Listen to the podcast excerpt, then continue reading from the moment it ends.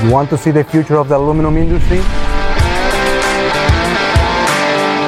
If you don't have a mentor, you're going to take 10 times longer to figure something out. You have to listen to the customer. Uh, what are their needs? What are their problems? Pay attention. Look around. What is your voltage? Podemos decir que somos una de las, de las empresas líderes so, hi Tim, thank you for being here with us. Uh, and this is another episode of Dirty Scrap. And how you doing today? Uh, living the dream, living the dream, Julio. Yourself? yeah, I'm I'm pretty good. Thank you so much for making time for us again. And okay, let's start this. I want to understand how a guy like has your background. You know, you uh, business and economy uh, bachelor, right? And then you have this um, corporate sustainability studies, get into the aluminum industry. So tell me about your background, how you get into the aluminum industry, and then we will build everything from there. Yeah, it you know it was definitely uh, uh, uh, you could say it is a broken road to get here. It was definitely not on my path uh, to be in the recycling industry. I got out of out of school and uh, became a financial advisor. Uh, you know, had my insurance mm. investment licenses. Um, hated it. Uh, it wasn't tangible enough. It was why all, all, all, kind of the stuff out out in the future, and, and, and certainly on the insurance side, you're really excited about it when somebody dies, and that was a little depressing for me. uh, you, you, know, you're you're helping people with life insurance, and it's you know. It just wasn't that fulfilling at, at the time. Um, so, so I actually got out of that. Um, all through high school and college, I swung hammers, uh, building houses in the summertime. So had an affinity oh, for really? the construction industry. Um, so I called on the local Caterpillar dealership for like six months until they let me in and gave me a job. Um, and so I did that for a while. So all around St. Louis, Missouri, um, you know, sold sold Caterpillar equipment, and one of my favorite customers was Shapiro Metals. Uh, they had Bobcat across all 10 of their facilities, and we converted them to CAT um, all the way across. Um, they wanted to be standard um, that whole way, and um, got to know a lot of the guys at Shapiro, uh, Bob Alvarez and Bruce Shapiro, obviously, and Rick Dobkin when we'd be going in there and, and, and, and talking about equipment. One day we signed a deal for some more machines, and as I was walking out of the office, Bob tapped me on the shoulder and said, "Hey, come back in. Let's let's chat about uh, the recycling industry." And you know, the rest is history.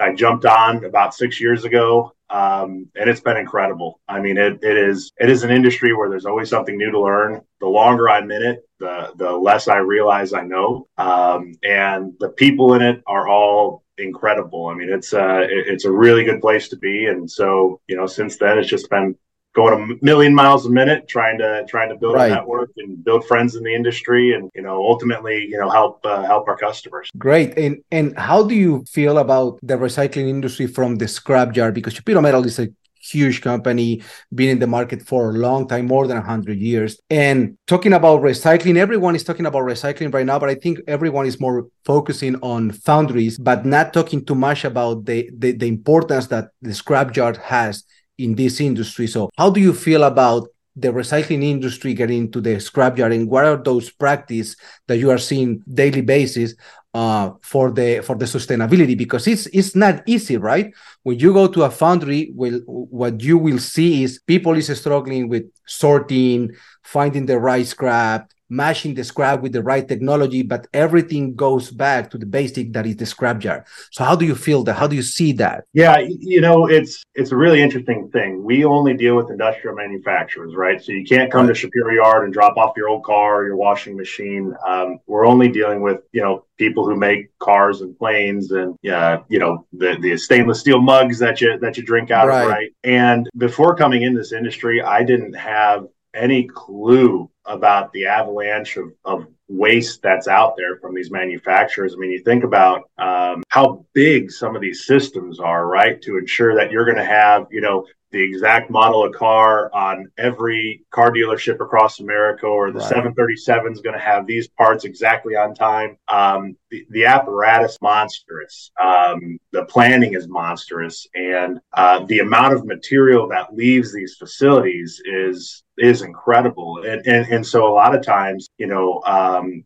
manufacturers don't understand um, how to make the backside of their facility sustainable. Right? They they they're concerned about how many parts for the 737 right. they're putting out, or how many how many wheels they're making, or, or whatever. I mean, exactly what they should be focused on, of course. Um, but but it's just an afterthought what happens in the alley, and so you know, really through my time at Shapiro and in this industry, you know, we we've seen so much opportunity to help our customers before it even gets to the scrapyard, right? Mm-hmm. Um, you know, we, we we're not even um, really a type of company that wants to um, be doing a lot of sorting. We want to move material really quickly. Um, you know, and so if we can help our customers uh, get it right at their facility at the point of generation, um, and then help them tell stories about um, the sustainability improvements that they've made, you know, that that's really what we're going for. And so, um, and that, you know, obviously downstream, right? Uh, Shapiro, right. I think, uh, through Rick Dobkin and, and, and Bruce, uh, of course, you know, I, I, I uh, is known for being a company that um, produces good material when we send it to the mills. Um, you know, and, and, a lot of that starts with the front end work uh, with our customer service team and obviously the sales team, um, training and educating and, and coaching, and then reporting and storytelling uh, uh, about where our customers started and where where we've been able to take them to. When you talk about co- coaching from the recycling scrapyard point of view, how's that? How does work? What is the the purpose and how you do it? What is the what is the main goal of the coaching from the scrapyard? Yeah, uh, I mean it's really twofold, right? I mean, um,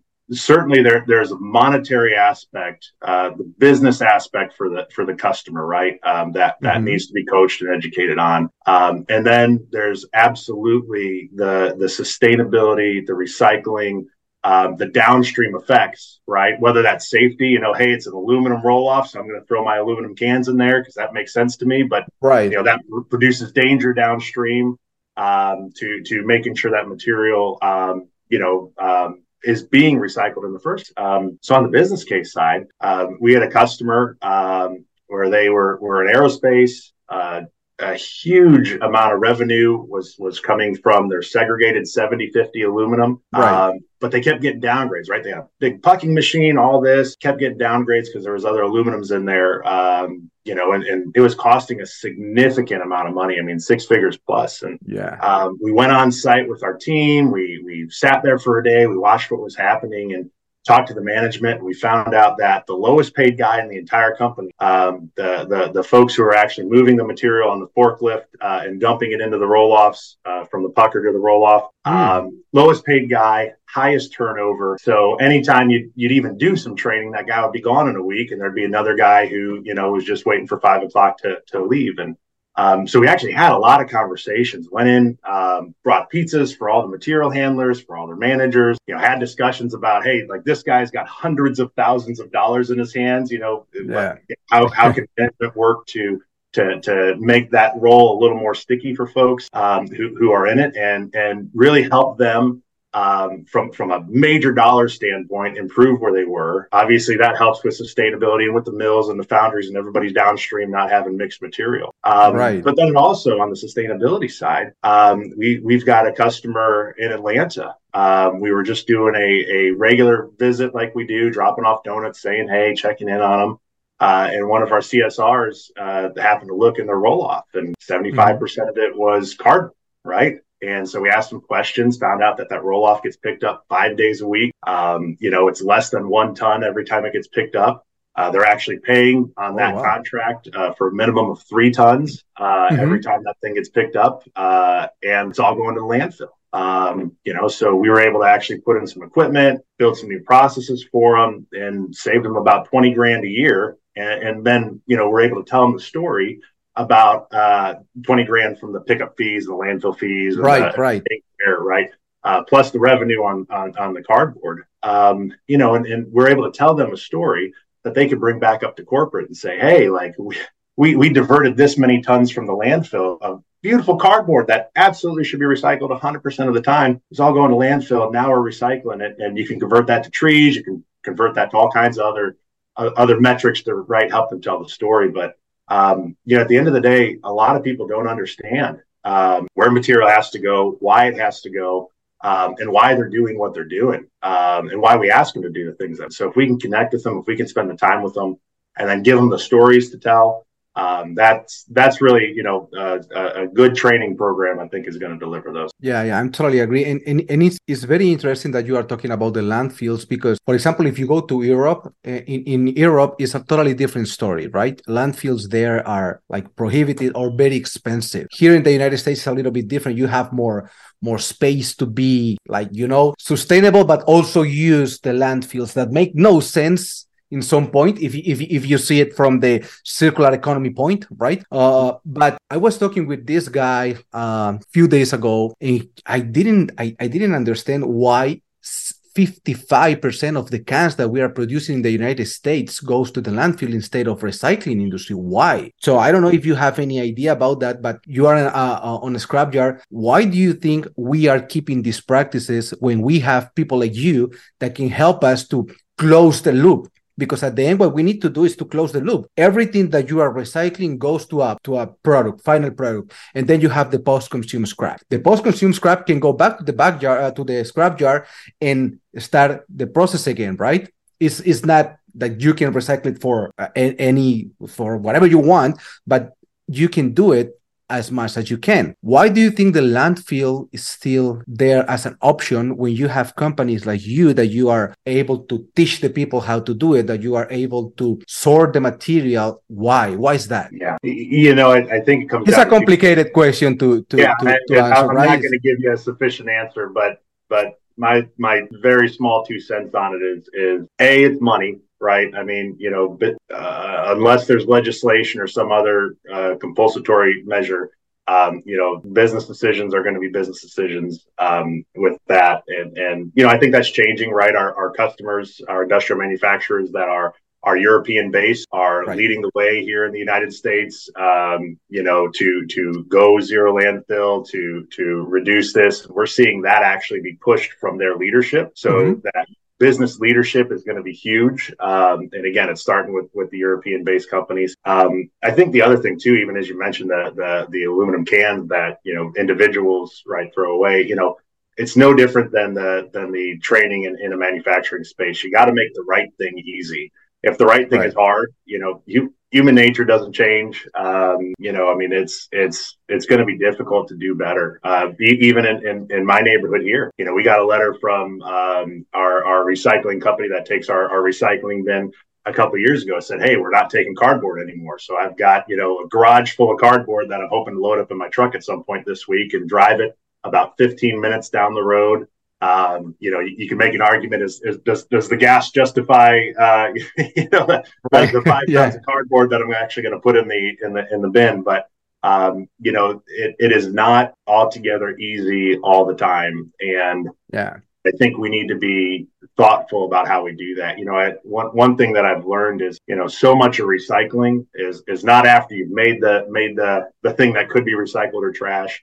Um, you know it's it's designing the process ahead of time to to make sure that there's something to do with it to make sure that it's easily recyclable to make sure that it's not confusing um, you know and, and i think a lot of that you know i mean i was in the airport last week and they've got a a, a, a trash bin that says trash on it then right next to it they got the one with the blue lid and it says um, you know recycle right on it so you get the option and, and i looked into right. i'm in the business right i'm always looking at trash and cardboard uh, uh, as an aside, I was at a Chipotle with with my number two yesterday, and we were talking business, and the Chipotle guy came out with a whole cart of cardboard, and we stopped him and we said, "What are you guys doing? What does Chipotle do with your cardboard?" Right. So, always looking at the stuff, but but back to the airport, right? You know, trash bin, recycling bin.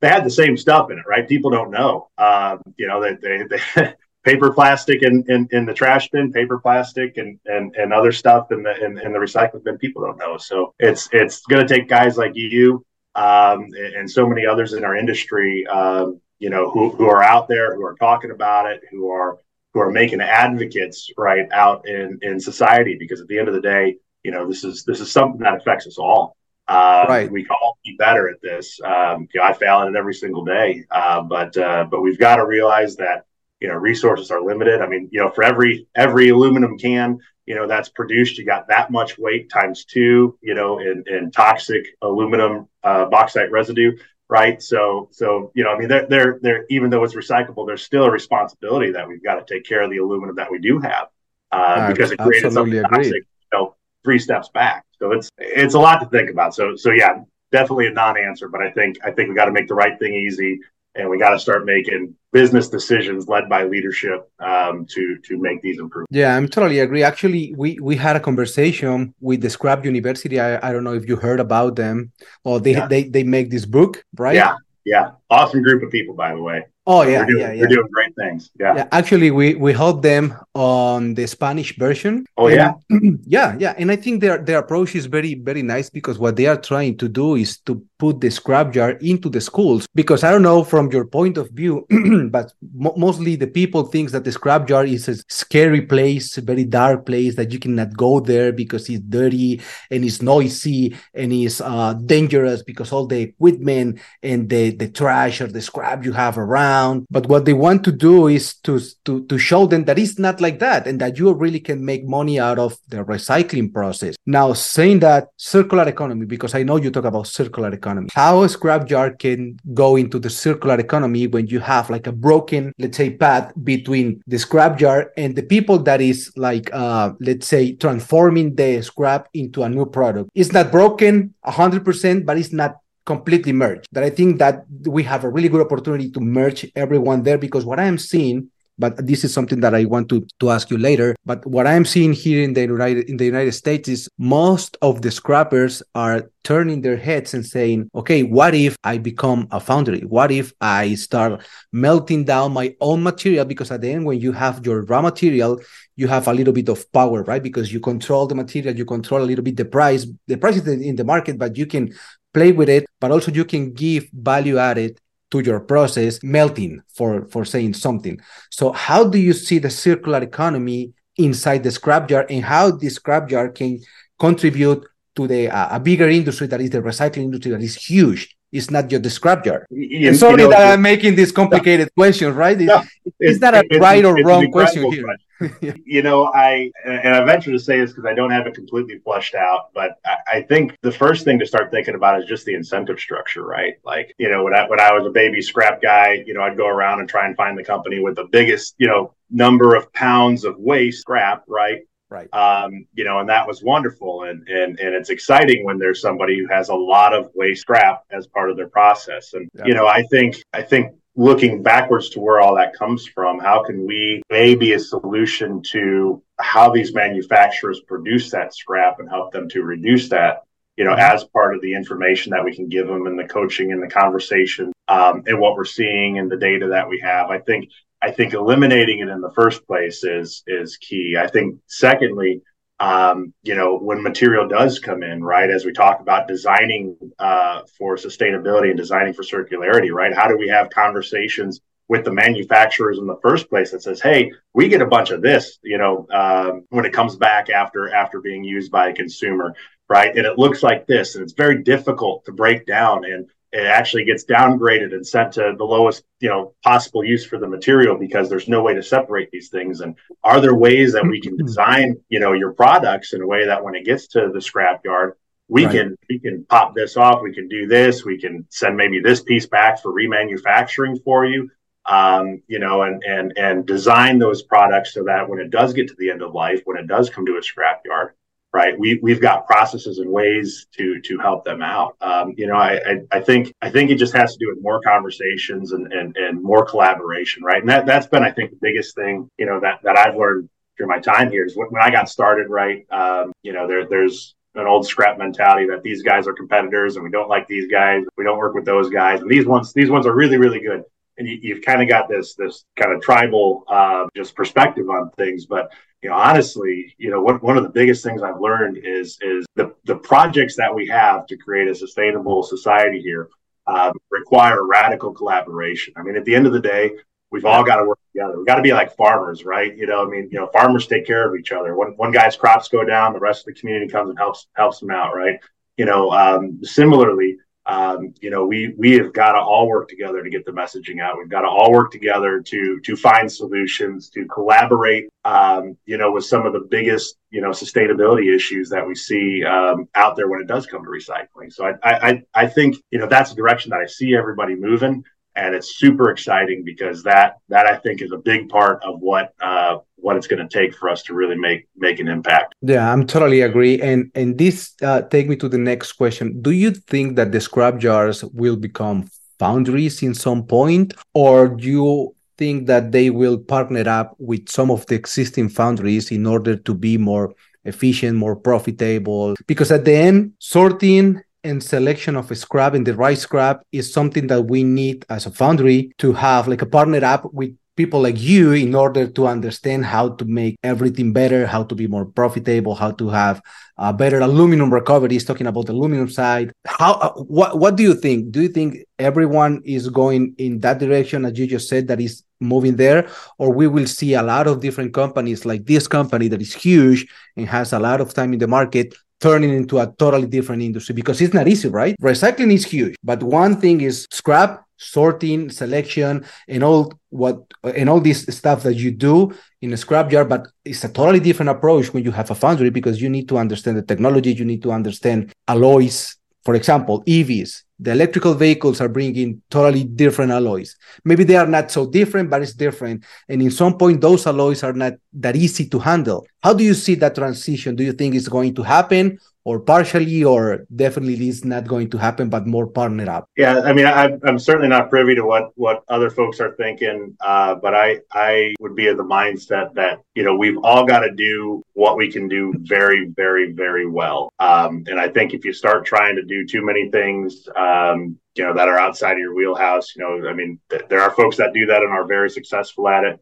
uh, but at the same time you know we, we need to stop looking at the scrap recycling industry like a, like a sledgehammer and think about it more like a scalpel. Um, you know, where there's specialists, where it's precise, where you know the folks who are are, are the very best at doing these particular things are going to do those things. One thing I will say though is I I, I think people will probably start looking at um, the the um, carbon emission effects of where they're sending their scrap, right? Um, you know, once it's processed, once it's going to the foundry, right? Are you going to mm-hmm. send it across the country or across the world for a couple more cents, or are you going to consider, hey, there's one, there's one right here in the state that I'm in. You know, can I send it there? Um, you know, and, and, reduce this amount of carbon emissions as, as part right. of what I'm do. Hmm. Um, you know, if we're, if we're, talking about sacrifices that big businesses have to make, right, to, to be hmm. sustainable, well, what what sacrifices are we willing to make to uh, to to be more sustainable and and and how and where we're selling material? So I, you know, it's, it's not an easy decision. It's not an yeah. easy decision because at the end we're talking about money. But yeah. when you go, everyone is talking about zero carbon footprint aluminum, but they are they are not taking in account transportation, gas emissions, all this stuff that make that you need to add into the carbon footprint uh, that you are creating out of the, the their process. But but I, I really think that you are totally right. Now it is simple for you like uh, as a scrap jar to deal with all this new stuff that we are seeing right now out there like for example tesla vehicles they, they have like a huge aluminum frame instead of all these small parts that we we are used to it right how easy yeah. is to deal with that or how hard? Yeah, well, I, uh, we we have not seen a Tesla come through our yard yet, but I will tell you, um, I'm I'm super excited about everything that's happening um, mm-hmm. in that space. I was actually able to go to um, an EV battery uh, critical material recycling conference in Atlanta uh-huh. a few months ago. Um, maybe, maybe, we'll put it in the link when you post this, but it it was sure. incredible, and I'd highly encourage anybody who's going to touch that stuff, which I think we all are um, to to attend. Um, you know, but I, I, can tell you the biggest players in that space are talking to the GMs and the Teslas and determining the processes uh, to to design for recycling and handle that material on the backside of that. I mean, at the end of the day, you know, here's the other thing too. I mean, we talk about um, you know the the two to one ratio of aluminum to to the toxic toxic stuff mm-hmm. we make um, producing it you know, it's it's way worse when you start talking about cobalt and lithium and where all that stuff comes from. And and um, you know, at, at, the end of the day, we're we're all responsible for the material that that we have and we can use, and we've got to continue using it in its highest and best form for as long as we can. And right. as we as we think about um, you know the the design of these these new products, uh, certainly the EVs. Um, you you also come into a spot where it's where it's national security, right? We don't have huge you know uh, deposits of all these critical materials, right? They're all in other places. So you know as as you think about um, you know the manufacturers actually wanted to lock down their own supply chains, right? What happens in the future? Do you actually own the battery that's that's underneath your Tesla? you know, in the future, I don't think you will. I think you're going to lease that battery and it's going to be tracked and it's going to have to go back into the manufacturer's supply chain to make another battery at some point. I, I don't think in the future you're going to get to pick, you know, what, what happens to that battery when you're done with it. I think I think it's going to be locked down for future batteries, and, and so I think a lot is going to change, um, you know, as we look into the future, as we start realizing, you know, the limitations of, of what we can get, you know, what our supply is, and the demand, you know, as we transition to the electrification. Yeah, yeah, I'm totally agree with you. So, Tim, um, we've been sitting here for for for a while. I don't want to take more time from your time. As a final question, what is this recommendation from Scrapyard that you can give to the people that is out there thinking about recycling, thinking about being more sustainable, thinking about circular economy? What are those tips that you, from the basic, the the, the foundation from the recycling industry, can give them? Um, two two ways I'll go with it. If you're not in the recycling industry and you're watching this, you know,